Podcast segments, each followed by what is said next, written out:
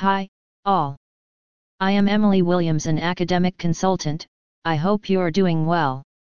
Today I am sharing most important topic on essay writing.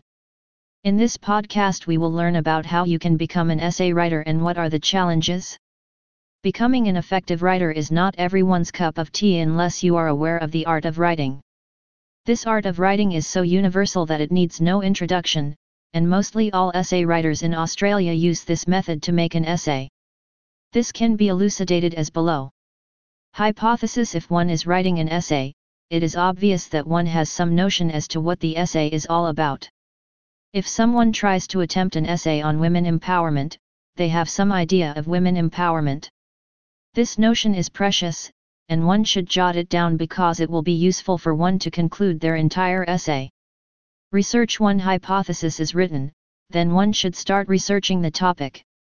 Structure Once you have done your extensive research, make sure you make an appropriate structure that is needed. Writing now, begin your essay with a sober introduction that might give the readers an idea of what all shall be taught in the essay in general. To learn more please visit www.myassignmentservices.com.